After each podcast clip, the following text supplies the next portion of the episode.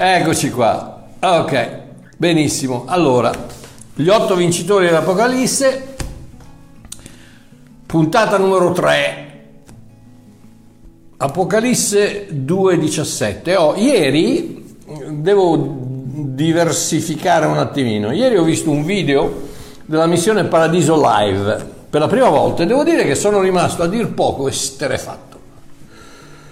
Enzo Incontro, nella cui chiesa ho predicato tante volte, la cui stessa Missione Paradiso ho avuto l'onore di inaugurare nel lontano 2012 insieme a Nicola delle Grottaglie, è stato e rimane un mio caro amico, pur essendoci allontanati da un paio di anni a causa di posizioni dottrinali diverse. Oh, mica devono credere tutti uguali, Paolo dice basta che si predica il Vangelo, poi tutto il resto va bene. Quindi purtroppo comunque Enzo Incontro, dicevo, ha messo insieme una produzione giornalistica ad alto livello professionale, zeppa di informazioni valide, reali e incredibilmente utili, scorrevole, per tenermi davanti a un computer, uno schermo per quasi 2 ore, dove presenta fatti del giorno in maniera chiara e fluente, 1000 volte meglio di tante altre piattaforme mediatiche che ci sono in giro. Gli ho chiesto il permesso di menzionare sia il suo nome che la missione, proprio per incoraggiarvi ad iscrivervi al canale YouTube Missione Paradiso Live. Vedrete che ne varrà senz'altro la pena, vi assicuro.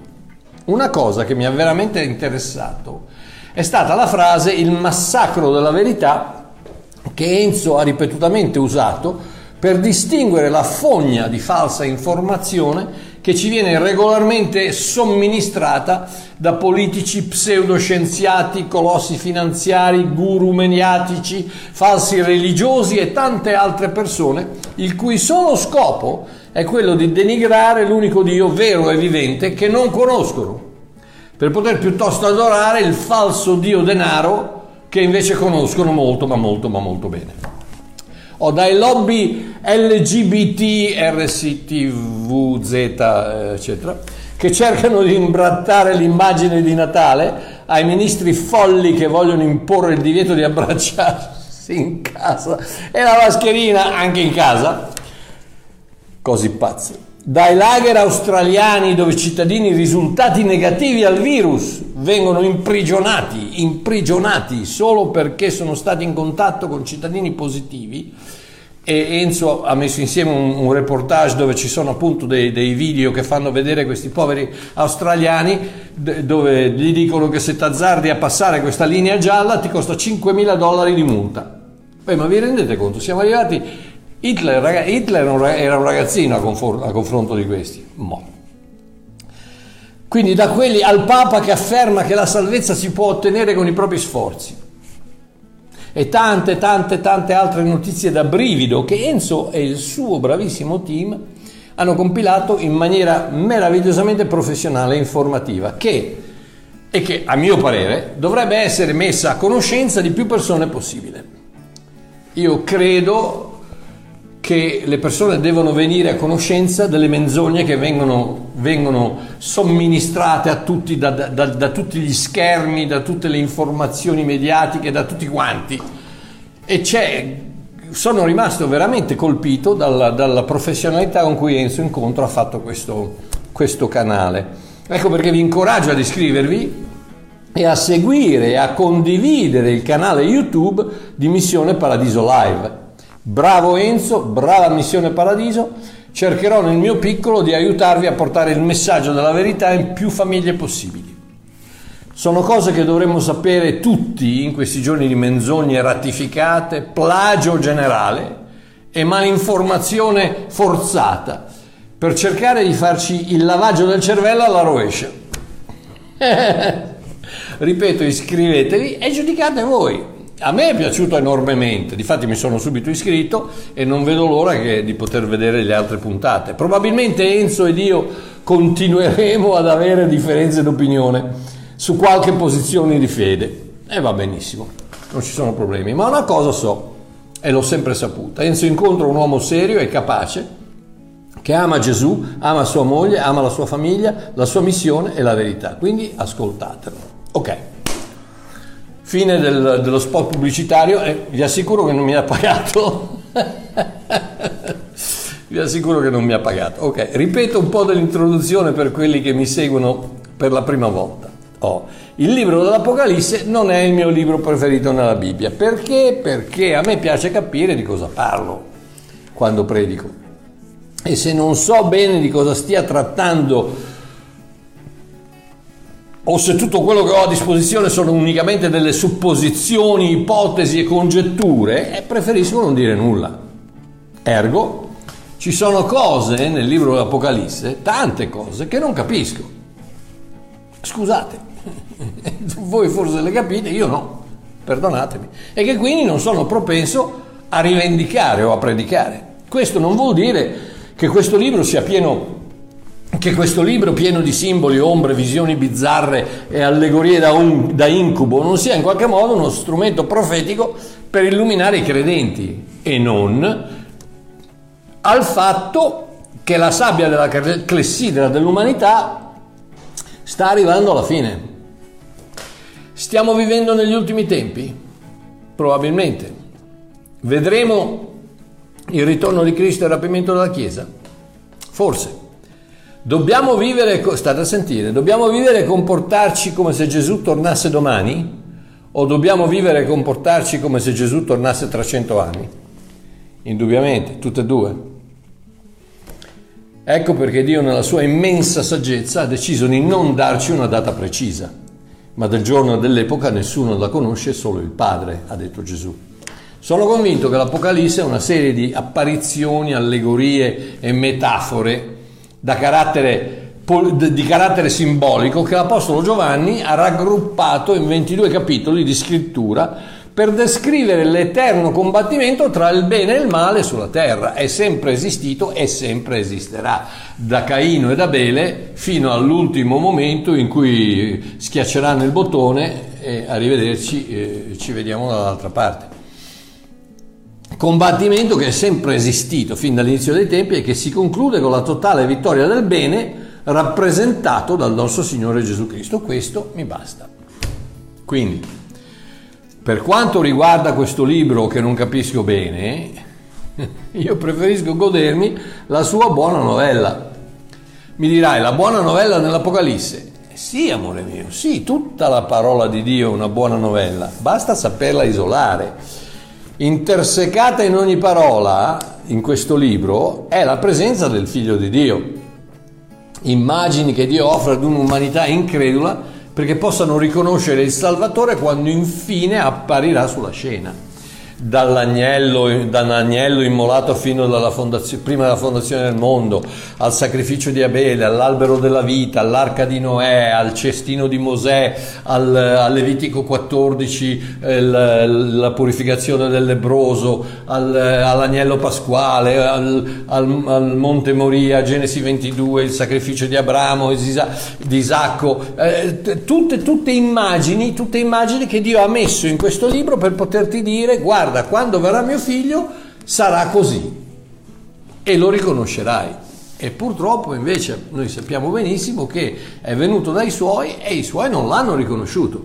Gesù è venuto da Israele, Giovanni 1, il primo capitolo che parla di queste cose, è venuto dai suoi e i suoi non l'hanno riconosciuto, ma tutti quelli che lo hanno riconosciuto, a loro ha dato il diritto di diventare figli di Dio, a coloro che hanno creduto nel suo nome. Quindi ai cristiani ha dato il diritto di diventare figli di Dio. Tutta la parola di Dio è una buona novella, tutta, basta saperla isolare. Intersecata in ogni parola è la presenza del Figlio di Dio, immagini che Dio offre a un'umanità incredula, ombre, tipologie, rappresentazioni di Cristo, che è la buona novella, dappertutto. Tutta la scrittura ha Gesù come fulcro e ruota sulla buona novella del tutto è compiuto. Nel libro dell'Apocalisse ci sono 8 versetti che parlano di meravigliosi doni che Cristo fa a chi vince. E sono questi 8 versetti di cui parlerò in questa serie. Lasciatemi reiterare che, contrariamente a quanto predica il religionismo in generale, vincere non vuol dire che per ottenere le promesse devi stringere i denti, resistere fino in fondo e sperare di riuscire ad avere successo prima che arrivi la fine. No, la parola greca tradotta vincere, negli 8 versetti che tratterò nell'Apocalisse, è la parola Nikao, da cui viene la famosa fabbrica di scarpe di Nike, che fanno una montagna di soldi perché le fanno fare in Cina, dove... lasciamo perdere. Che viene così tradotta ben 28 volte, incluso Romani 8,37, che dice: in tutte queste cose noi siamo più che vincitori in virtù di colui che ci ha amati. Nota bene, più che vincitori, super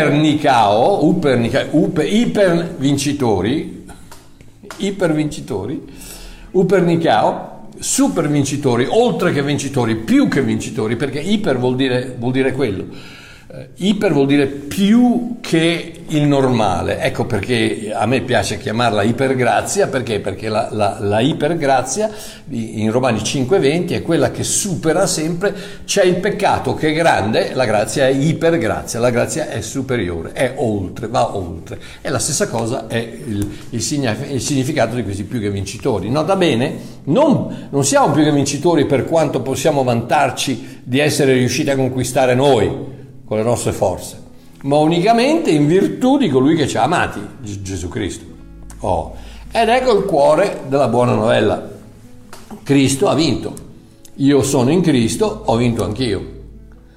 Tutto è compiuto. La vittoria è già assicurata su quella croce 2000 anni fa. Siamo più che vincitori. Siamo, dillo con me, sono più che un vincitore, sono più che vincitore. Non sono vincitore è quello che, le cose vanno bene. No, io sono in Cristo, quindi sono più che vincitore. Non importa quello che succede, io sono più di quello che succede. Pecco, la grazia di Cristo è più del mio peccato, e quindi rimango vincitore. Un giorno il mio corpo morirà, io sono più che vincitore, quindi continuerò a vivere in Cristo Gesù. Ok, andiamo avanti. Cosa vuol dire che la vittoria è già assicurata, per cui io posso rilassarmi, eccetera? Immagina di guardare la Coppa UEFA, ok? E io, ragazzi, non è che conosco tanto questi campionati, eccetera. Mi è venuta in mente la Coppa UEFA, e immagina che la guardi indifferita, no? Ok. So già che l'Italia ha vinto. I giornali, la televisione il giorno prima, tutti quanti per strada, eccetera, eccetera, ok? So già che l'Italia ha vinto, ma ora sto riguardando la partita il giorno dopo la finale. Quindi so già che ha vinto, però la sto riguardando un'altra volta, ok? Quindi sto guardando, l'Inghilterra segna dopo 2 minuti, non importa, tanto so che l'Italia ha vinto. Passa quasi la metà del secondo tempo e siamo ancora 1-0, non importa, tanto so che l'Italia ha vinto.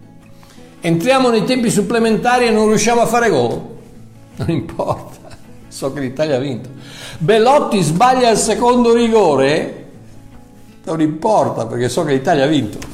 Jorginho sbaglia un altro rigore, non importa, perché so che l'Italia ha vinto.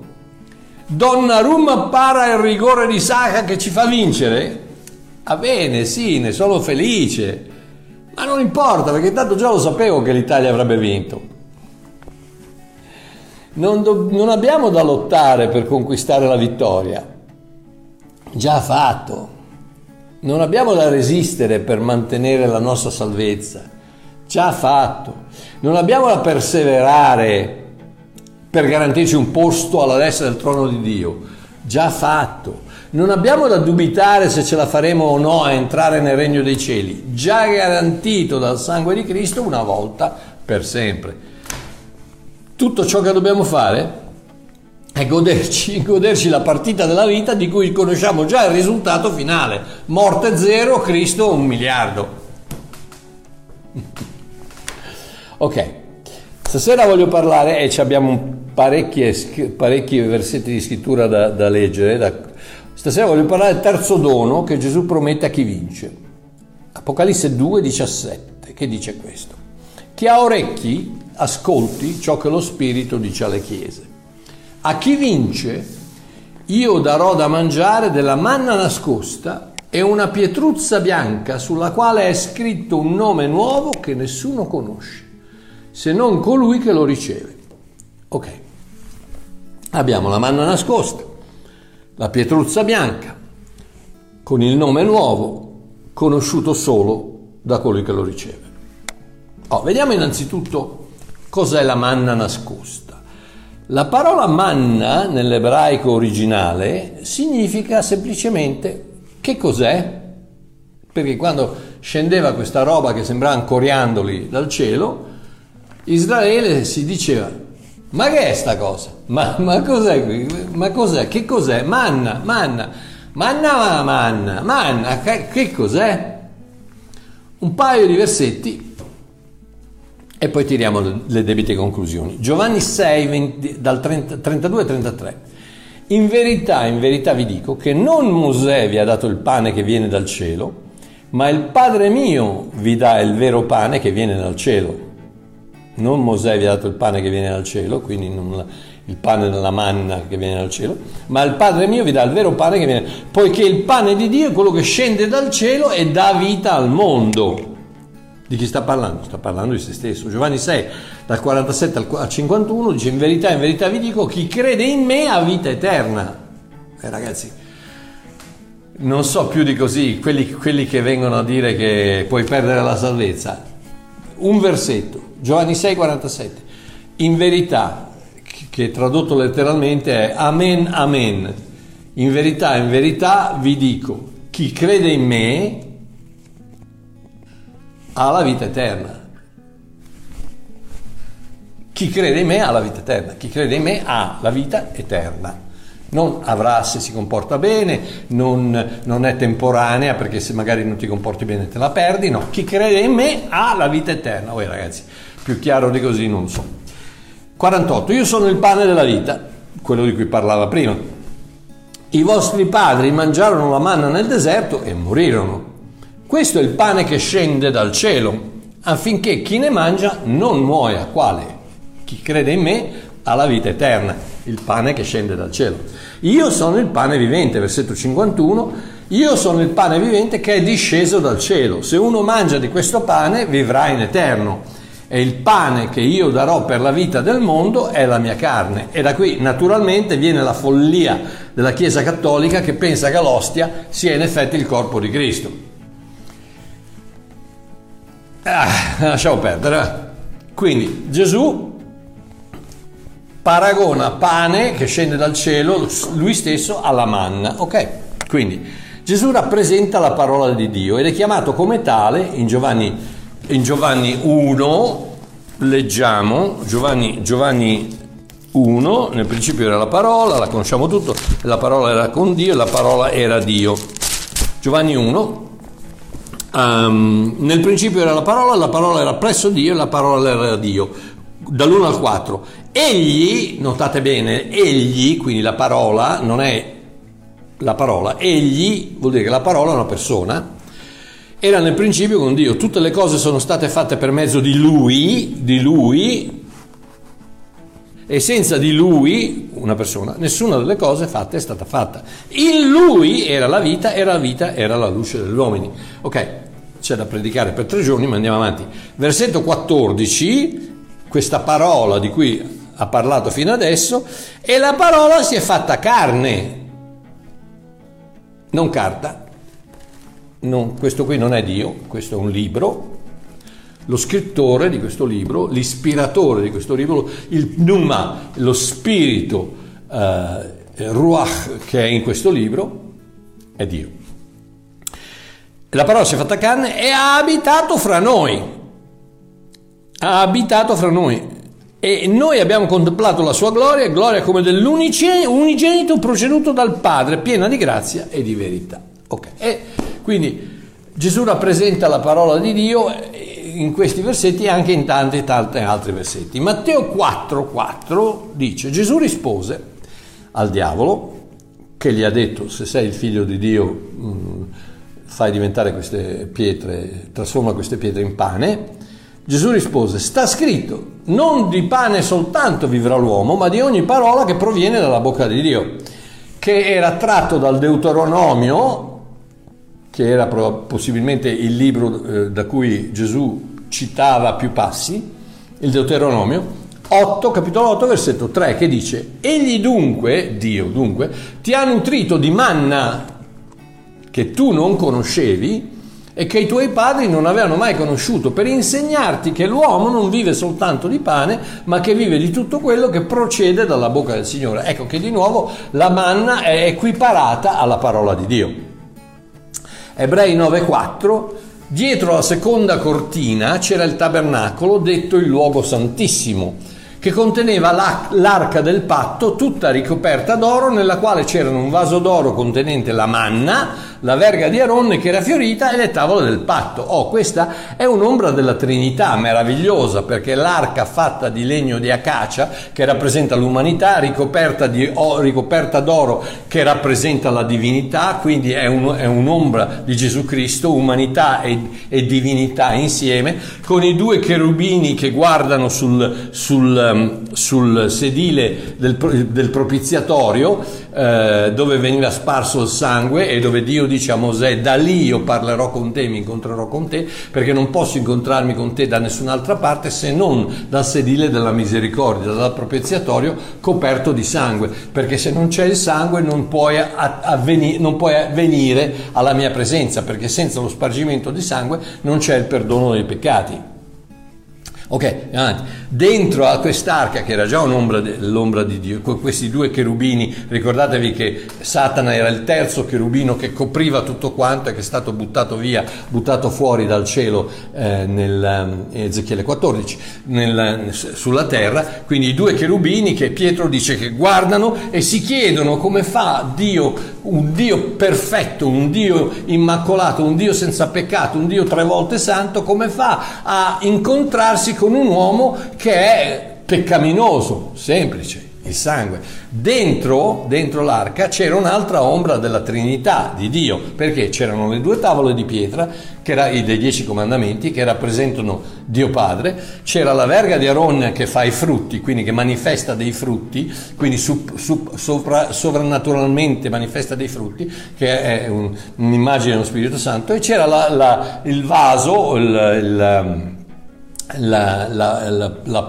vaso d'oro che conteneva la manna, che rappresenta il figlio. Quindi ecco che nuovamente la manna rappresenta la parola, che rappresenta il figlio, un'ombra della divinità. Manna uguale figlio. Apocalisse 5 dall'1 al 5, e questo è Giovanni che dice: vidi nella destra di colui che sedeva sul trono un libro.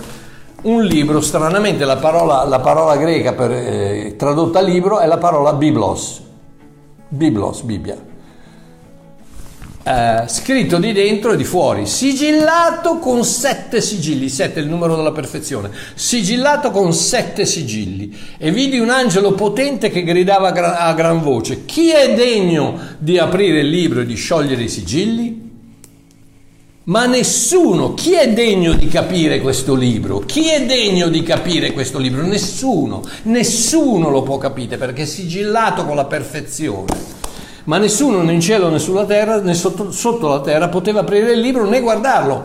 Io piangevo molto perché non si era trovato nessuno che fosse degno di aprire il libro e di guardarlo. Ma uno degli anziani mi disse: non piangere, ecco, il leone della tribù di Giuda, la radice di Davide, Gesù Cristo, ha vinto per aprire il libro e i suoi 7 sigilli. Quindi, per ricapitolare, cos'è la manna? La parola di Dio. Chi è l'unico che può aprirne i sigilli, o in altre parole capirne il significato? Colui che l'ha scritto, Gesù Cristo. Ergo, la manna nascosta, cos'è la manna? Cos'è? Non è altro che la rivelazione Rivelazione, che vuol dire rimuovere il velo. Vi ricordate che Mosè scende dal Sinai e aveva il velo sulla faccia, e che Paolo dice ai Corinti che ancora Israele non capisce un accidente, perché ancora gli rimane quel velo del Vecchio Testamento, e quel velo viene tolto quando si capisce Cristo. Ragazzi, io sono 20 anni che sto predicando la grazia, ma io vi assicuro che non importa quante prove scritturali, quante cose dico, quante prove. Adesso chi crede in me ha la vita eterna. Credi che basta? No, ci sarà senz'altro qualcuno che mi dice ma allora Marchiò possiamo fare quello che vogliamo, perché per capire questo libro ci vuole che l'autore te lo spieghi. Lo puoi capire soltanto per rivelazione, non attraverso la testa ma attraverso il cuore. Lo puoi ragionare con la testa, lo puoi studiare con la testa, lo puoi imparare a memoria, puoi fare quello che vuoi con la testa, ma è solo col cuore che lo puoi capire. Ok. E la pietruzza bianca, pietruzza. La pietruzza bianca, nessuno, puoi controllare su qualsiasi studio, nessuno è mai riuscito a spiegare esattamente quello che Giovanni avesse voluto dire con questa frase. Ma sembra, e a me piace questa possibilità, che nel primo secolo d.C., quando Giovanni ha scritto appunto il libro dell'Apocalisse, esistesse l'usanza di consegnare al giudice, durante un processo, un'accusa di un criminale, la giuria lo giudicava e se lo trovava colpevole consegnava al giudice una pietruzza nera. Se lo trovava innocente, gli consegnava una pietruzza bianca. Quindi alla fine del processo tutti i giurati, la giuria, ognuno di loro avevano in mano una pietruzza bianca e una pietruzza nera. Colpevole nera, innocente bianca. Alla fine del processo, quando dovevano decidere se il criminale o l'accusato era innocente o no, consegnavano il loro voto, perché anche questa parola pietruzza può essere anche tradotta con la parola voto, quindi consegnavano il loro voto al giudice, il quale soppesava i bianchi e i neri. Se c'erano più bianchi che neri era innocente, se c'erano più neri che bianchi era colpevole. Quindi la pietruzza nera indicava colpevolezza, la pietruzza bianca indicava innocenza. E infine, alla fine cosa c'è? Il nome che conosce solo colui a cui viene dato. Quindi abbiamo visto la manna nascosta, abbiamo visto la pietruzza bianca, e il nome che conosce solo colui a cui viene dato. In Isaia 62, dall'1 al 2, Isaia 62,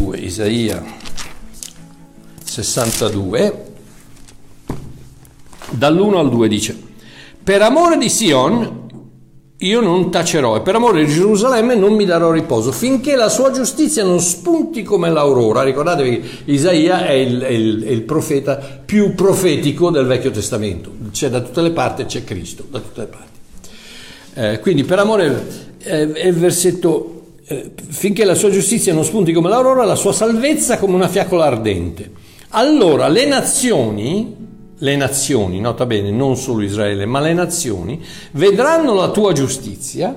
Sta parlando profeticamente della manifestazione della salvezza da Gerusalemme. Vabbè. E tutti i re la tua gloria. Sarai chiamata con un nome nuovo che la bocca dell'Eterno indicherà. Con un nome nuovo. Un nome nuovo, stiamo parlando adesso del nome nuovo, giusto? Quindi sarai chiamata con un nome nuovo che la bocca del Signore pronuncerà. Quindi dobbiamo trovare un nome nuovo che viene pronunciata dalla bocca del Signore. Matteo 16, dal 13 al 18, Gesù, giunto nei dintorni di Cesarea di Filippo, Fabio dalla Romania sa esattamente dov'è perché ci siamo andati insieme, non so se c'è anche Angelina, non so se ci sono degli altri che siamo andati insieme a Israele nel 2012 e ancora siamo amici, ancora siamo in contatto, ma comunque Fabio sa esattamente dov'è Cesarea di Filippo, dove c'era quell'anfiteatro eccetera eccetera, e dove poi siamo andati alla sorgente del Giordano, dove c'è questa roccia enorme, una montagna, ma è un pezzo di roccia, ed era quella a cui Gesù puntava. Dice: tu sei Pietro, Pietruzza, tu sei un sassolino, ma su questa roccia enorme io fonderò la mia chiesa. E da lì c'è la sorgente del Giordano, che è un'altra ombra meravigliosa di Cristo, perché sono tre sorgenti che si riuniscono in una, dal punto più alto ai piedi del monte Ebron fino al punto più basso, che è il Mar Morto, il Giordano, che vuol dire colui che taglia, colui che scende, e scende dal punto più alto al punto più basso, ed è tre che si riuniscono in uno, ed è un'altra meravigliosa ombra, immagine di Gesù Cristo. Comunque, se parto con le ombre non finiamo più. Quindi sarai chiamato con un nome nuovo che la bocca del Signore pronuncerà. Matteo 16. Poi Gesù, giunto nei dintorni di Cesarea di Filippo, domandò ai suoi discepoli: chi dice la gente che sia io il figlio dell'uomo? Figlio dell'uomo, huios anthropos. Gesù non parlava greco, quindi non dice huios anthropos, ma dice ben Adam, figlio dell'uomo. Essi risposero: alcuni Giovanni il Battista, altri Elia, altri Geremia o uno dei profeti. Ed egli disse loro: ma voi chi dite che io sia? E Simon Pietro rispose: tu sei il Cristo, il figlio del Dio vivente, ben Elohim, il figlio del Dio vivente, o in greco Christos huios theos, o Christos huios o theos, il figlio, fra zao vivente, tu sei il Cristo, il figlio del Dio vivente. Gesù, replicando, gli disse: tu sei beato, figlio di Giona, perché non la carne e il sangue ti hanno rivelato questo, ma il Padre mio che è nei cieli. Ecco la manna che scende dal cielo, la rivelazione della parola, la rivelazione dell'identità di Cristo, che il Padre gli fa scendere dal cielo a Pietro, e lui lo capisce, ok? E anch'io ti dico, tu sei Pietro, e su questa pietra, su quale pietra? Su quella montagna, quel pezzo di roccia enorme, io edificherò la mia chiesa. La prima volta che il nome Ecclesia, che è il nuovo nome di Gerusalemme, che è la sposa di Cristo, lasciamo perdere, la prima volta che il nuovo nome appare nella Bibbia. In Matteo 16, Ecclesia, la chiesa, è il famoso nuovo nome di Isaia 62. E come appare? Appare nel contesto di Pietro, che dice: tu sei il figlio, tu figlio dell'uomo, attraverso l'opera del Cristo sei diventato figlio di Dio. E Gesù lo guarda e dice: beato tu, figlio di Giona, perché il mio Padre ti ha rivelato questo. Quindi tu, figlio di Giona, figlio di uomo, ti ha rivelato che anche tu puoi diventare, attraverso la mia opera, figlio di Dio. Ed è questa la roccia sulla quale fonderò la mia chiesa, e le porte dell'Ades non la potranno vincere. Perché? Perché, amore mio, la porte dell'Ades, che non sono altro che demoni, demoncelli, Satana eccetera eccetera, possono accusarti di tutto quello che vogliono, possono dirti: non sei bravo abbastanza, non hai pregato abbastanza, hai peccato, sei un peccatore, hai fallito, non credi abbastanza, non hai dato abbastanza, non vai abbastanza in comunità, ma non potranno mai dirti: non sei figlio abbastanza, perché figlio sei e figli resti. Ecco perché il diavolo non può vincere, non può vincere sul fatto che tu sei un figlio di Dio, e su quella roccia basa la Chiesa, non sul membership, non sulla cartolina che firmi perché allora sono un membro della comunità, o non perché ti comporti bene, o non perché ubbidisci 10 comandamenti, non perché paghi la decima, non perché conosci la Bibbia, non perché fai la scuola biblica, non perché vai in viaggio a Gerusalemme, non perché no, perché per fede diventi figlio di Dio, per fede nell'opera di Cristo, figlio dell'uomo diventa figlio di Dio. Su questa roccia Gesù costruisce la sua chiesa, il nome nuovo di cui parlava il profeta Isaia. Ed ecco qual è il nome nuovo: figlio. La pietra è la chiave del nuovo nome: non più servi ma figli. Ecco il nuovo nome. Gli darò un nuovo nome, quale? Figlio. Feghio. Piedrozzo. Feghio. Feghio sei. Feghio resti. Figlio. Il nome nuovo è figlio. Quindi manna nascosta, la rivelazione della parola, il nome nuovo figlio. E infine Apocalisse 2,17 che dice, vabbè, l'abbiamo già letto, a chi vince io darò da mangiare una manna nascosta, l'abbiamo spiegata, una pietruzza bianca, l'abbiamo spiegata, sulla quale è scritto il nome nuovo, l'abbiamo spiegato, che nessuno conosce se non colui che lo riceve. Prima Corinzi 2,11, nessuno conosce le cose dell'uomo se non lo spirito dell'uomo che è in lui. Nessuno conosce, nessuno sa, se tu che mi stai guardando sei figlio, nessuno lo sa, nessuno lo può sapere, solo tu lo sai, solo tu. Seconda Timoteo 2,19 che dice il solido fondamento di Dio rimane fermo, portando questo sigillo, il Signore conosce quelli che sono suoi, quindi tu lo sai e Dio lo sa, non lo sa nessun altro, quindi smettetela di giudicare, smettetela di puntare il dito, smettetela di dire no, quello lì è un peccatore, va all'inferno, smettetela, perché lo sapete, non lo sapete, tutti quanti per tutta la vita del ladrone sulla croce a fianco a Cristo hanno detto quello lì è un disgraziato, è uno stupratore, è un drogato, è un assassino, è un politico, andrà all'inferno senz'altro, fino a 30 secondi prima della morte, quando ha detto Signore ricordati di me quando sarai nel tuo regno, e Gesù gli dice oggi sarai con me in paradiso. Gloria a Dio, ragazzi. Quindi eternamente parlando il ladrone era salvato, santo, immacolato, perfetto fin dalla sua nascita, ma non lo sapeva nessuno, perché si è realizzato soltanto pochi minuti prima di morire. Quindi non parliamo di, non diciamo no perché quello lì allora è così, è peccatore, questo, quell'altro. E ragazzi, la tentazione è forte, perché soprattutto di questi tempi, quando la LGBTQRSZ fa tutte queste porcherie incredibili da tutte le parti, soprattutto adesso che c'è Natale, mamma mia, cose da rabbrividire, ti viene la voglia di dire ragazzi, Dio, ma uccidi. No, fra l'altro interessante, ho visto Esculapi, ho visto che il dio della medicina è un serpente, il simbolo lo conosciamo tutti, è un serpente avvolto intorno a una verga, giusto? E sapete chi era? Era il figlio di Apollo e di sua mamma, si chiamava Taran Corona. Il figlio della medicina. Oggi ragazzi tutti quanti a farsi il vaccino, e non sto dicendo che è sbagliato, no, non fraintendetemi, se Dio vi dice di farlo, fatelo, tranquilli, è una scelta individuale, ma è interessante come il serpente avvolto alla verga sia il dio della medicina, adorato ai tempi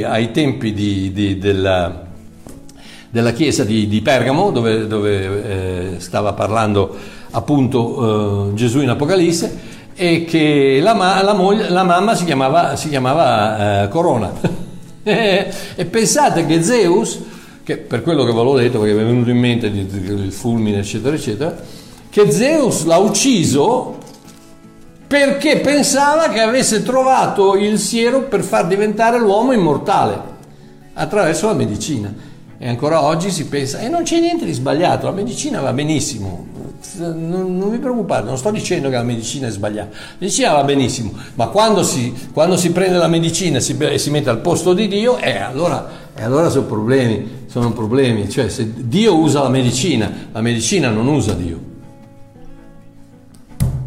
Dio può usare la medicina, Dio può usare i dottori, come no, e ogni giorno lo fa, ma ok, comunque andiamo avanti. Quindi nessuno conosce le cose dell'uomo se non lo spirito dell'uomo che è in lui, stiamo parlando che nessuno conosce quel nome nuovo se non colui che lo riceve, in altre parole nessuno sa di essere figlio, se sei un figlio, se non lui e Dio, e basta. Il padre conosce il figlio e il figlio conosce il padre, punto e basta. Dice, ma Marchiò, io non lo so di essere figlio. Stai tranquillo che dentro di te lo sai, dentro di te potrai avere qualche difficoltà, qualche dubbio, eccetera, eccetera, ma il tuo cuore, se il nostro cuore non ci condanna, Giovanni dice in prima Giovanni 4, se il nostro cuore non ci condanna, noi sappiamo di poter avere quello che chiediamo a Dio. Il tuo cuore non ti condanna perché sai di essere un figlio. Quindi tiriamo le somme, che sono già 8:15 qui, da voi 7:45. Quindi tiriamo le somme. Questo è il dono, il terzo dono che Gesù fa a chi vince. E a chi vince è ognuno di noi che ha già vinto in virtù di colui che ci ha amato. Ricordatevi sempre che chi vince è ognuno di noi. Abbiamo già visto la partita, abbiamo già visto come va a finire, sappiamo che abbiamo vinto.